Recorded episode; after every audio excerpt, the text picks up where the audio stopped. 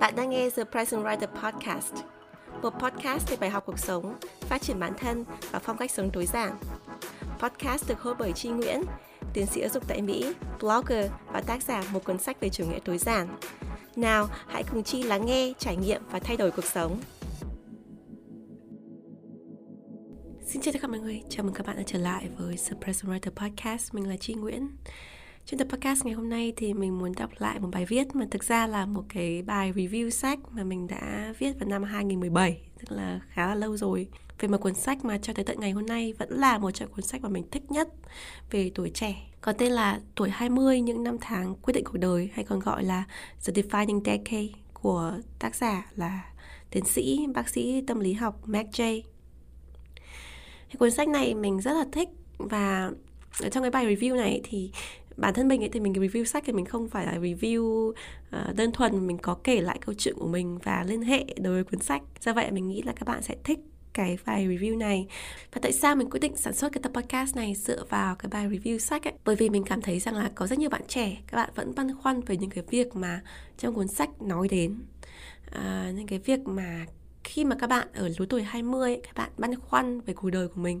Và một cái điều đặc biệt ấy là bởi vì là khi mình review cuốn sách này ấy, là năm 2017 thì mình cảm thấy rằng là có rất nhiều cái chi tiết trong cuốn sách ấy nó không thực sự áp dụng được với giới trẻ Việt Nam bởi vì là cái thời kỳ đấy mình cảm thấy rằng là cái xã hội của mình nó chưa thực sự cởi mở đặc biệt là cái vấn đề giới tính hay là sống chung ở chung rồi là uh, về tình yêu ấy về nam nữ ấy nhưng mà đến ngày hôm nay thì mình cảm thấy rằng là dựa vào những cái điều mình biết các bạn chia sẻ với mình và cái điều mình quan sát được ấy ở xã hội ngày nay ấy, thì mình cảm thấy rằng là Việt Nam mình cũng đã dần cởi mở hơn và tiệm cận ờ, gần hơn đến cái xã hội của Mỹ. Đấy không phải là nó luôn luôn là điều tốt.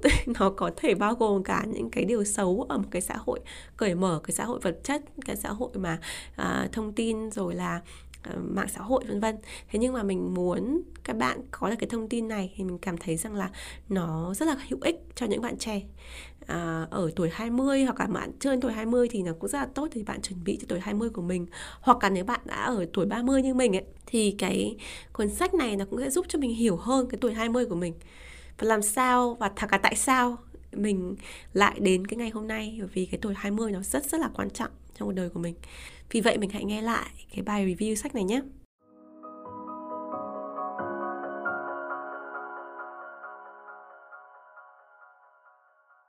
Tuổi 20, những năm tháng quyết định cuộc đời Tác giả Mac J.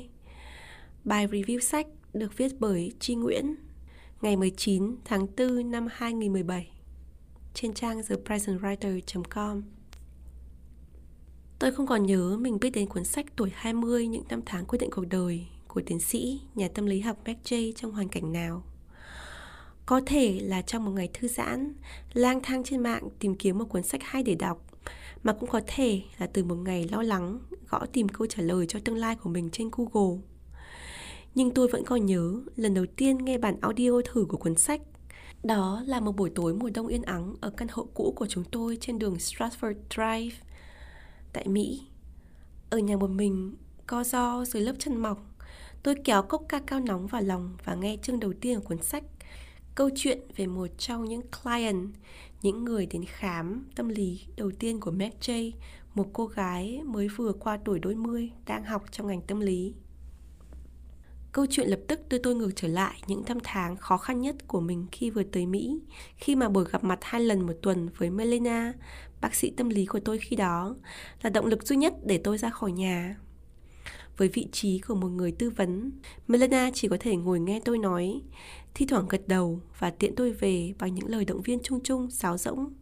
Nhưng không, Melena không bao giờ làm thế. Cô ấy kiên trì, bền bỉ và quyết liệt với những vấn đề khúc mắc của tôi. Melena luôn đưa những lời khuyên cụ thể, sắc bén vào thời điểm tôi hoang mang nhất. Chưa bao giờ tôi thôi biết ơn Melena về điều đó. Khi những năm tháng khó khăn nhất đã qua đi, tôi tự hỏi cuộc đời mình sẽ thay đổi như thế nào nếu chưa từng gặp Melena, chưa từng gặp bác sĩ tâm lý. Có bao nhiêu người ngoài kia đang gặp khó khăn như tôi mà không tìm được nguồn động viên, giúp sức trong hàng hà xa số những cuốn sách về tình yêu tuổi tin, sách dạy làm giàu, sách dạy cho các bà mẹ bỉm sữa. Có bao nhiêu cuốn sách viết cho tuổi 20, lứa tuổi mơ hồ nhất trong cuộc đời. Tuổi 20, những năm tháng quyết định cuộc đời. Vì thế là một cuốn sách mang nhiều ý nghĩa với tôi. Và tôi tin rằng cuốn sách cũng sẽ mang nhiều điều đáng suy ngẫm cho những ai đã, đang và sẽ bước qua tuổi 20, tức là lứa tuổi từ 20 đến 29. Trong bài review sách này, tôi sẽ lược lại một số ý tưởng quan trọng trong ba phần chính của cuốn sách. Công việc, tình yêu, trí não và cơ thể, cùng với những liên hệ và trải nghiệm cuộc sống của riêng tôi. Tuổi 20, những tam tháng quyết định cuộc đời. Phần thứ nhất, công việc. Trong phần này, McJ lần lượt giới thiệu những câu chuyện thật về khách hàng đến tìm cô để tư vấn tâm lý. Chúng ta bắt gặp Helen, một cô gái cho rằng mình đang có khủng hoảng bản ngã, Identity Crisis. Ở tuổi 27, Helen vẫn làm những công việc bán thời gian không liên quan đến ngành học sống một cuộc sống không có định hướng, chờ một ngày nào đó cô sẽ thức tỉnh và trưởng thành một cách thần kỳ. Chúng ta cũng gặp Ian, một anh chàng trẻ lấy ví dụ tuổi 20 của mình như một đại dương lớn, nơi anh có thể bơi đến mọi nơi, cũng có thể không bơi đến một nơi nào. Vì thế, Ian chọn không làm gì cả. Anh lững lờ nghĩ về một ngày sẽ tìm ra công việc trong mơ của mình. Chúng ta cũng tìm gặp cả Thalia, một cô gái thường xuyên lo lắng về tương lai của mình, nhất là khi so sánh cuộc đời của bạn bè trên Facebook. Thalia không ngừng nghĩ tuổi 20 của mình đáng ra sẽ phải đẹp hơn nữa, phải là cơ hội để tìm lại bản thân như nhân vật nữ chính trong cuốn sách nổi tiếng Ăn, Cầu Nguyện, Yêu. Cùng theo quá trình hỏi đáp, diễn giải đặt vấn đề giữa tác giả dưới cương vị một nhà tư vấn tâm lý và ba nhân vật trên Người đọc tìm hiểu tận cùng lý do tại sao những người ở tuổi 20 thường có khủng hoảng, hoang mang đến như vậy về tương lai. Người đọc cũng chứng kiến được quá trình cả ba nhân vật này thay đổi, dũng cảm bước ra thế giới thực để tìm lấy cơ hội công việc, đưa ra những quyết định quan trọng và dần khẳng định bản ngã của mình. Tôi thích cách cuốn sách bắt đầu bằng một chương viết về công việc, bởi vì đây là thứ mơ hồ nhất, bấp bênh nhất và khó nắm bắt nhất đối với những người mới vào đời. Đối với đại đa số những người ở tuổi 20, công việc không chỉ là một thứ mà họ làm cho tiền sinh hoạt qua ngày, mà còn là công việc thể hiện sự khẳng định về bản ngã, tự tin, ước mơ và hoài bão tuổi trẻ. Nhưng đôi khi, chính những người trẻ lại không biết ước mơ của mình là gì. Vì lạc lối trong niềm tin mơ hồ mà phim ảnh, tiểu thuyết và huyền thoại hóa. Hãy thay đổi ước mơ, để ước mơ chỉ đường cho bạn. Nhiều người chọn không làm gì cả với tuổi 20 của mình. Cá nhân tôi cũng từng gặp hai tuyếp người như vậy. Tuyếp thứ nhất là những người coi tuổi 20 là nơi để khám phá bản thân, sống gấp. Họ lo sợ đến năm 30, 40 mình sẽ không còn cơ hội nữa. Vì vậy họ chọn không đi làm những công việc ổn định mà dành toàn bộ tiền và thời gian để đi du lịch, nghỉ ngơi, trải nghiệm. Tuyếp thứ hai là những người quá kỳ vọng và cái gọi là công việc trong mơ, cho rằng mình phải làm đúng đam mê, nhưng đôi khi bản thân mình cũng chưa hiểu đam mê là gì. Thà ở nhà thất nghiệp còn hơn là bắt đầu làm ở những vị trí thấp làm trái ngành hoặc được ra những việc không xứng tầm. Cả hai lối sống này đều không có gì là sai cả tôi hoàn toàn ủng hộ những người tuổi 20 xây dựng hoài bão lớn và dành sức trẻ để trải nghiệm tuy nhiên nếu những ước mơ và trải nghiệm ở tuổi 20 này không có gì liên quan đến công việc bạn muốn làm ổn định ở tuổi 30, 40 thì sẽ rất khó để có thể tìm được công việc tốt sau này. Nói như Mac J, không có nhà tuyển dụng nghiêm túc nào về đồ họa lại bắt đầu cuộc phỏng vấn với câu Bạn hãy kể cho tôi kinh nghiệm làm trông trẻ của mình. Tất cả những kinh nghiệm, việc làm bạn liệt kê trong CV phải cho thấy rằng bạn có sự chuẩn bị cẩn thận về cả kỹ năng cứng lẫn kỹ năng mềm thông qua kinh nghiệm làm việc từ những vị trí nhỏ nhất. Nhưng phải làm sao nếu bạn vẫn chưa biết được mình thích gì? Không biết mình có thể làm được gì trong tương lai? Câu trả lời của McJ và cũng là cả của tôi nữa là hãy cứ bắt đầu một công việc nghiêm túc. Nếu có điều gì tôi học được từ những năm đầu của tuổi 20, đó là công việc mở ra công việc, cơ hội chấp nối cơ hội, đam mê nảy sinh từ quá trình làm việc không ngừng. Bạn trẻ đừng nên nghĩ rằng mình cứ đi học, cứ ra trường rồi cứ ngồi không đó một ngày đẹp trời, đam mê sẽ từ đâu bay đến và một công việc ưng ý sẽ đột nhiên rơi trúng đầu mình. Không có đâu bạn ạ. À. Chỉ có một số ít những người may mắn biết được đam mê của mình là gì từ nhỏ. Còn đại đa số chúng ta đều phải vượt qua trải nghiệm cuộc sống, lao động thực sự, phong ba bạo táp mới tôi luyện thành được con người. Chỉ qua trải nghiệm, ta mới biết mình thích gì, không thích gì, giỏi cái gì, kém cái gì và nên làm gì cho tương lai.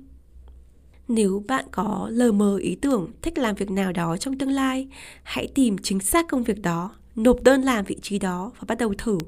Kể cả làm việc không lương, tình nguyện hay thực tập cũng được, để mình học được thực tế công việc ra sao. Công việc trong mơ có tồn tại hay không, tất cả đều phải qua trải nghiệm. Còn nếu đã thử nhiều năm nhưng không tìm được, tại sao bạn không tự tạo ra công việc trong mơ cho riêng mình? Phần 2 tình yêu.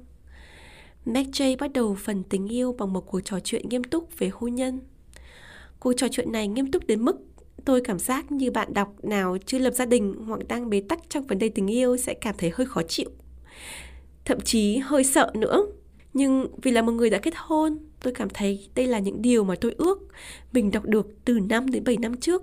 Nó có thể đã giúp tôi từ chối sớm hơn những mối quan hệ không có tương lai và đến được sớm hơn với những mối quan hệ nghiêm túc. Tác giả viết Kết hôn là một trong những thời điểm quan trọng nhất trong cuộc đời vì có quá nhiều thứ gói gọn trong đó. Chỉ với một quyết định, bạn sẽ chọn người đồng hành với mình trong mọi mặt của quãng đời trưởng thành. Tiền bạc, công việc, lối sống, gia đình, sức khỏe, thú vui, hưu trí và thậm chí cái chết đều trở thành một cuộc đua ba chân. Hầu hết mọi khía cạnh trong cuộc đời bạn sẽ đều hòa quyện với hầu hết mọi khía cạnh trong cuộc đời của người bạn đời của bạn. Và hãy đối mặt với một sự thật rằng nếu mọi việc không thành, bạn cũng không thể xóa bỏ đi một cuộc hôn nhân đổ vỡ ra khỏi sơ yếu lý lịch của mình như một công việc thất bại. Thậm chí, khi đã ly hôn, hai người vẫn có thể bị ràng buộc mãi mãi về tài chính và hậu cần mỗi khi cả hai phải trả học phí cho con và gặp nhau mỗi cuối tuần để đón con. Thật vậy, kết hôn là một quyết định lớn và có ảnh hưởng đến mọi mặt trong cuộc sống sau này.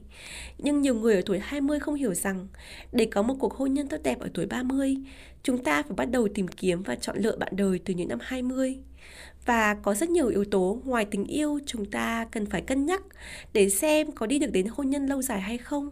Như cách mẹ tôi từng nói hôn nhân là dựa trên tình yêu và cộng cộng. Trong chương này McJay viết về Emma, một nữ khách hàng có tuổi thơ buồn vì bố mẹ chia tay. Trong những năm tuổi 20, cô chọn bạn trai khá tùy ý và cũng không cân nhắc nhiều lắm về gia đình bạn trai. Emma nói, Tôi không thể kỳ vọng bố mẹ bạn trai của mình hoàn hảo được Bố mẹ tôi cũng chẳng hoàn hảo gì Và bạn không chọn được gia đình cho mình Mà chỉ chọn được bạn bè thôi nhưng Meg J đã kiên trì chỉ cho Emma thấy rằng Nếu chọn được bạn trai Và cả bố mẹ bạn trai phù hợp Emma sẽ có được gia đình thứ hai Là gia đình riêng của cô hạnh phúc sau này Ngược lại, nếu cứ nhắm mắt chọn bừa Emma sẽ có thể tiếp tục bi kịch gia đình mà cô từng chứng kiến thời thơ ấu. McJ cũng giải thích rằng những khách hàng có gia đình đổ vỡ thường muốn có người yêu hay là bạn đời nhanh chóng vì họ thèm khát tình yêu thương mà mình từng thiếu thốn. Nhưng đôi khi vì quá khát khao tình yêu, những người này sẽ dễ đưa ra những quyết định sai lầm về hôn nhân. Tôi thực sự đồng cảm với điều này. Tôi từng chứng kiến hai người bạn gái thân của mình đi đến quyết định hôn nhân vô cùng chóng vánh chỉ vì mình không thể chịu nổi ở chung với bố mẹ đẻ thêm một năm nào nữa. Và mình có vẻ bắt nạt được anh ấy nên chắc chúng mình sẽ không cãi nhau nhiều như bố mẹ mình đâu. Thời đó, chúng tôi đều quá trẻ và thiếu kinh nghiệm để biết được tình yêu đích thực là gì, kết hôn sẽ ra sao và như thế nào. Và cứ thế, tôi mơ hồ, lúng túng chân chân nhìn bạn mình cưới hỏi Dọn về nhà chồng Khóc hết nước mắt mỗi năm đầu kết hôn Rồi lại gạt nước mắt dọn ra khỏi nhà chồng Hai cuộc hôn nhân cũng kết thúc chóng vánh như khi nào bắt đầu Mỗi lần khi nghĩ về chuyện này Tim tôi lại thắt lại Ước gì khi đó Chúng tôi đọc được chương sách này Ngay từ những năm tháng ngơ ngác ngày ấy Chương này, McJ cũng viết về một quan hệ giữa Eli và bạn gái. Hai người hẹn hò với nhau vì có nhiều điểm tương đồng như cùng đẳng cấp xã hội, cùng quan điểm chính trị, nhiều bạn bè chung, vân vân. Họ sống với nhau ổn nhưng không hạnh phúc. McJay giải thích rằng thông thường các cặp đôi tìm đến với nhau vì có những điểm tương đồng rõ ràng. Nhưng vấn đề ở đây là không phải điểm tương đồng nào cũng đảm bảo cho một mối quan hệ bền chặt. Có rất nhiều người giống nhau về mọi thứ, về bề nổi, nhưng lại khác nhau về chiều sâu như quan điểm hôn nhân, đời sống nội tâm, tính cách. Những sự khác biệt về chiều sâu này nếu không có sự tin tưởng, thỏa hiệp và thay đổi, chúng rất dễ dẫn đến đổ vỡ trong hôn nhân. McJay đưa ra một bảng phân tích tính cách gọi là năm nhân cách lớn hay còn gọi là The Big Five để người đọc tự đối chiếu và đánh giá sự hòa hợp về chiều sâu giữa mình và đối tượng hẹn hò, kết hôn. Tôi nghĩ đây là một bảng trách nhiệm tốt để chúng ta nhìn lại mối quan hệ hiện tại của mình hoặc chủ động tìm được đối tượng tương đồng tốt hơn trong tương lai. Tuy nhiên, từ kinh nghiệm của mình, tôi khuyên bạn đọc chỉ xem đây như một nguồn thông tin tham khảo, không phải cứ tìm được chính xác người nào hòa hợp với mình trên cả 5 điểm đó mới có thể đi đến kết hôn. Tình yêu bền vững, theo quan điểm của tôi, là khi bạn chấp nhận được điểm yếu, sự khác biệt của đối phương. Nếu có những điểm khác biệt mà bạn chấp nhận được, cảm thấy đó là nét có thể bù trừ được cho mình, tôi nghĩ bạn hoàn toàn có thể tiến đến một quan hệ lâu dài nhưng đừng quên là mình luôn phải ghi nhớ và dung hòa sự khác biệt đó. Còn nếu có những điểm khác biệt mà bạn không thể chấp nhận được, cảm thấy mỗi lần nét tính cách này của đối phương nổi lên là mình không thể kiềm chế được, thì bạn nên cân nhắc dừng mối quan hệ này khi chưa còn quá sâu sắc. Chương sách này làm tôi tủm tỉm nhớ lại kỷ niệm hẹn hò thời còn nhí nhảnh với một người bạn có tính cách gần như giống hết tôi. Cả về bề nổi lẫn chiều sâu. Bố mẹ tôi cũng rất quý bạn ấy, nhưng tôi luôn cảm thấy giữa chúng tôi chỉ hơn tình bạn một chút xíu. Một lần, có người anh họ đang bắt gặp tôi đi ăn quà vặt với bạn ấy ở ngoài đường và trêu, này, thế bao giờ hai đứa chính thức đấy? Một câu hỏi bâng cua thế thôi mà không hiểu sao làm tôi dùng mình.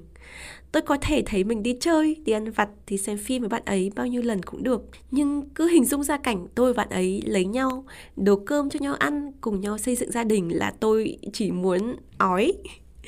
Tôi cảm thấy như mình đang kết hôn với chính mình vậy. Một suy nghĩ trẻ con sượt qua đầu thế thôi, nhưng cũng đủ để tôi nhận ra rằng mình nên dừng mối quan hệ này trước khi nó đi quá xa. Và giờ cả hai thì đều có nơi có trốn có con cả rồi.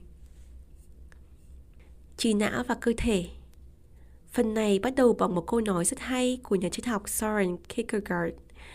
Tạm dịch, cuộc đời chỉ có thể hiểu được khi bạn nhìn lại, nhưng bạn phải sống về phía trước. Có nghĩa là bạn vẫn phải sống tiếp mặc dù chưa chắc hiểu được ý nghĩa của việc mình đang làm là như thế nào, tương lai của mình sẽ ra sao. Nhưng rồi một ngày, thời gian qua đi, bạn nhìn lại và nhận ra à ra thế. Có những việc mình làm ngày xưa có ý nghĩa cho tương lai của mình như thế. Có thể nói, câu trong ngôn này thể hiện toàn bộ nội dung của blog The Present Writer, nơi tôi viết về những gì mình học được từ trải nghiệm trong quá khứ và những gì tôi đang làm trong hiện tại và dự tính cho tương lai. Thông điệp của phần này có thể gói gọn trong hai từ thời gian và thời điểm. McJay giải thích, tuổi 20 là khi não bộ của chúng ta còn chưa thật sự ổn định. Nó sẽ được nhào nặn tùy vào hoàn cảnh, từng trải nghiệm và từng con người ta gặp. Vì vậy, tuổi 20 là lứa tuổi tuyệt vời nhất để học, học kiến thức, học kỹ năng và học về cuộc sống. Đừng để uổng phí năm 20 vì khi sang tuổi 30, 40, não bộ của ta đã vững chắc nhân cách của ta đã hoàn toàn hình thành. Khi đó rất khó để tạo ra những thay đổi lớn về nhận thức và trí tuệ. Đừng nên bỏ phí một giây một phút nào của tuổi 20.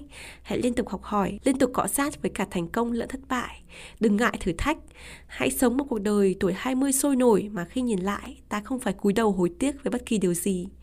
Thời điểm là vô cùng quan trọng. Nhưng thời gian cũng phũ phàng không kém. McJay viết, rất nhiều người tuổi 20, thậm chí ở 30 còn nói với cô rằng họ còn rất nhiều thời gian, còn quá trẻ để suy nghĩ về tương lai, về công việc ổn định, về kết hôn và sinh con. Nhưng nếu ngồi lại nghiêm túc cùng tính toán về thời gian, họ sẽ ngỡ ngàng nhận ra mình không còn nhiều thời gian như họ tưởng. Những người trẻ thường gặp phải một vấn đề mà các nhà khoa học gọi là present bias, tạm dịch thiên lệch về hiện tại có nghĩa là nếu đang ở trong hiện tại trẻ trung chưa từng trải qua nhiều mất mát con người có xu hướng ít nhìn xa trông rộng tính toán cho tương lai ví dụ như có những chuyện cần phải bắt đầu sớm như tiết kiệm tiền hay làm bảo hiểm Thời gian càng dài thì vốn liếng tích lũy, lợi ích từ bảo hiểm càng cao. Nhưng ít người trẻ làm việc này vì cho rằng đây là điều quá xa vời. McJay cũng đưa ra những ví dụ về sinh học như việc sinh con ở phụ nữ, mặc dù hầu hết mọi người biết rằng sau 35 tuổi, khả năng sinh nở của người phụ nữ sẽ giảm xuống. Nhiều người không tính toán trước rằng nếu muốn sinh con an toàn tuổi 35, họ phải bắt đầu hẹn hò từ những năm 20, kết hôn muộn nhất vào đầu tuổi 30 và có kế hoạch sinh con ngay sau khi đã cưới. Vì vậy, nếu bạn có kế hoạch gì lớn cho tương lai, cần phải lên kế hoạch ngay và làm ngay từ bây giờ. Phần này làm tôi nhớ đến những lời nhắc nhở thường trực của các bà, các mẹ ở Việt Nam như phải bắt đầu chắt chiêu dành dụng quán xuyến tiền nong từ bây giờ đi. Bao giờ thì mới lấy chồng? Hay thế đã có gì chưa? Bản thân tôi thường cảm thấy không thoải mái khi phải nghe quá nhiều những câu này. Nhưng mặt khác, những lời nhắc này có thể sẽ giúp bạn trẻ Việt Nam tránh được present bias và luôn ý thức chuẩn bị cho tương lai. Tất nhiên, nói cái gì không quan trọng bằng nói như thế nào. Có thể cũng cùng một nội dung như các truyền đạt có phần áp đặt của người lớn ở Việt Nam, khó có thể để những người trẻ nghe và chấp nhận ngay được. Trong khi đó, McJ viết sách bằng tất cả sự tôn trọng cho tuổi 20, đưa ra những chứng minh khoa học, luận chứng rõ ràng, dễ thuyết phục hơn đối với nhiều người đọc trẻ. Cuốn sách này vì thế là một món quà tuyệt vời để các bậc phụ huynh tặng cho con mình như một hình thức giáo dục nhẹ nhàng cho các bạn bước vào tuổi 20 được trưởng thành hơn và yên tâm hơn.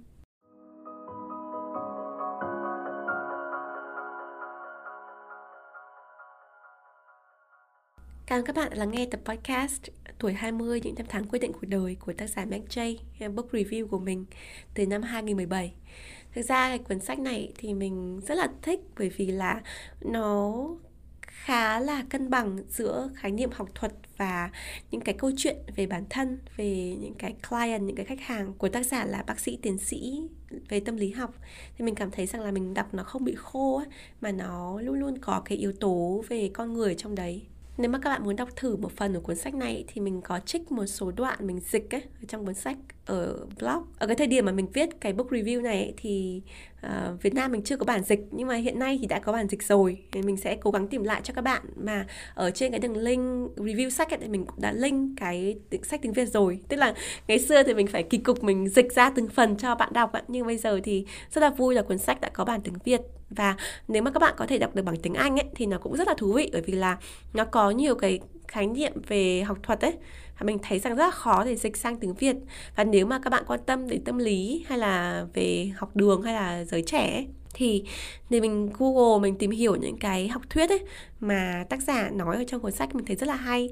Và thậm chí là một cái ngoài lề là sau này mình có làm một cái nghiên cứu về một cái chủ đề không liên quan đấy là chủ đề về um, du học sinh uh, châu Á tại Mỹ. Thì mình có dùng một cái học thuyết mà được nhắc đến trong cuốn sách này. Tức là nếu mà không đọc cái cuốn sách này thì mình cũng không biết đến cái học thuyết đấy bởi vì là cái học thuyết đấy nó không uh, được dạy ở trong cái chương trình về giáo dục nhưng mà nó được dạy ở trong chương trình về tâm lý học thì mình thấy rất là thú vị như mẹ nói từ podcast ấy, thì cuốn sách này nó viết cho tuổi 20 nhưng mình nghĩ rằng nó cũng sẽ rất tốt cho những người mà à, chuẩn bị bước vào tuổi 20 hay là đang ở tuổi 20 hay là đã qua tuổi 20 được một thời gian ngắn rồi.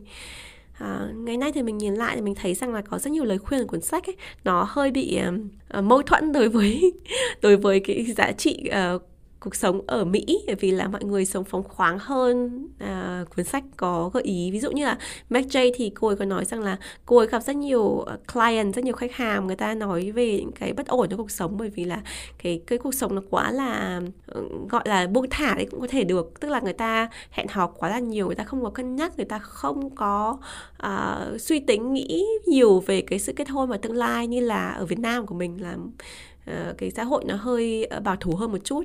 Nhưng mà trong cái cuốn sách đấy thì Bác còn nói rằng là mình bảo thủ hơn một chút, mình tính toán kỹ hơn cho tương lai thì nó sẽ giúp cho cái tinh thần của mình tốt hơn, nó giúp cho cái tương lai của mình được bảo đảm hơn. Mình không phải, lúc nào mình cũng phải lơ mơ, mình mơ hồ trong cái thế giới của tuổi 20 thì mình cảm thấy rằng là đọc cái cuốn sách này xong mình cảm thấy là à, hóa ra cái sự giáo dục của mình ở Việt Nam ấy, nó cũng có nhiều cái điểm thú vị, nhiều điểm tốt mà sau này mình mình cũng nên trân trọng và mình cũng nên áp dụng vào cái cuộc sống ở nước ngoài. Mình hy vọng là các bạn thích cái podcast này và thích cái review sách của mình. Mình sẽ để đường link ở trong show notes để các bạn muốn đọc và muốn xem các cái đường link cũng như là cái phần dịch của mình. Thì mình hy vọng các bạn có thể cầm lên cuốn sách này vì đây là một cuốn sách rất rất là hay. Cảm ơn mọi người và hẹn gặp lại mọi người trong tập podcast tiếp theo. Bye!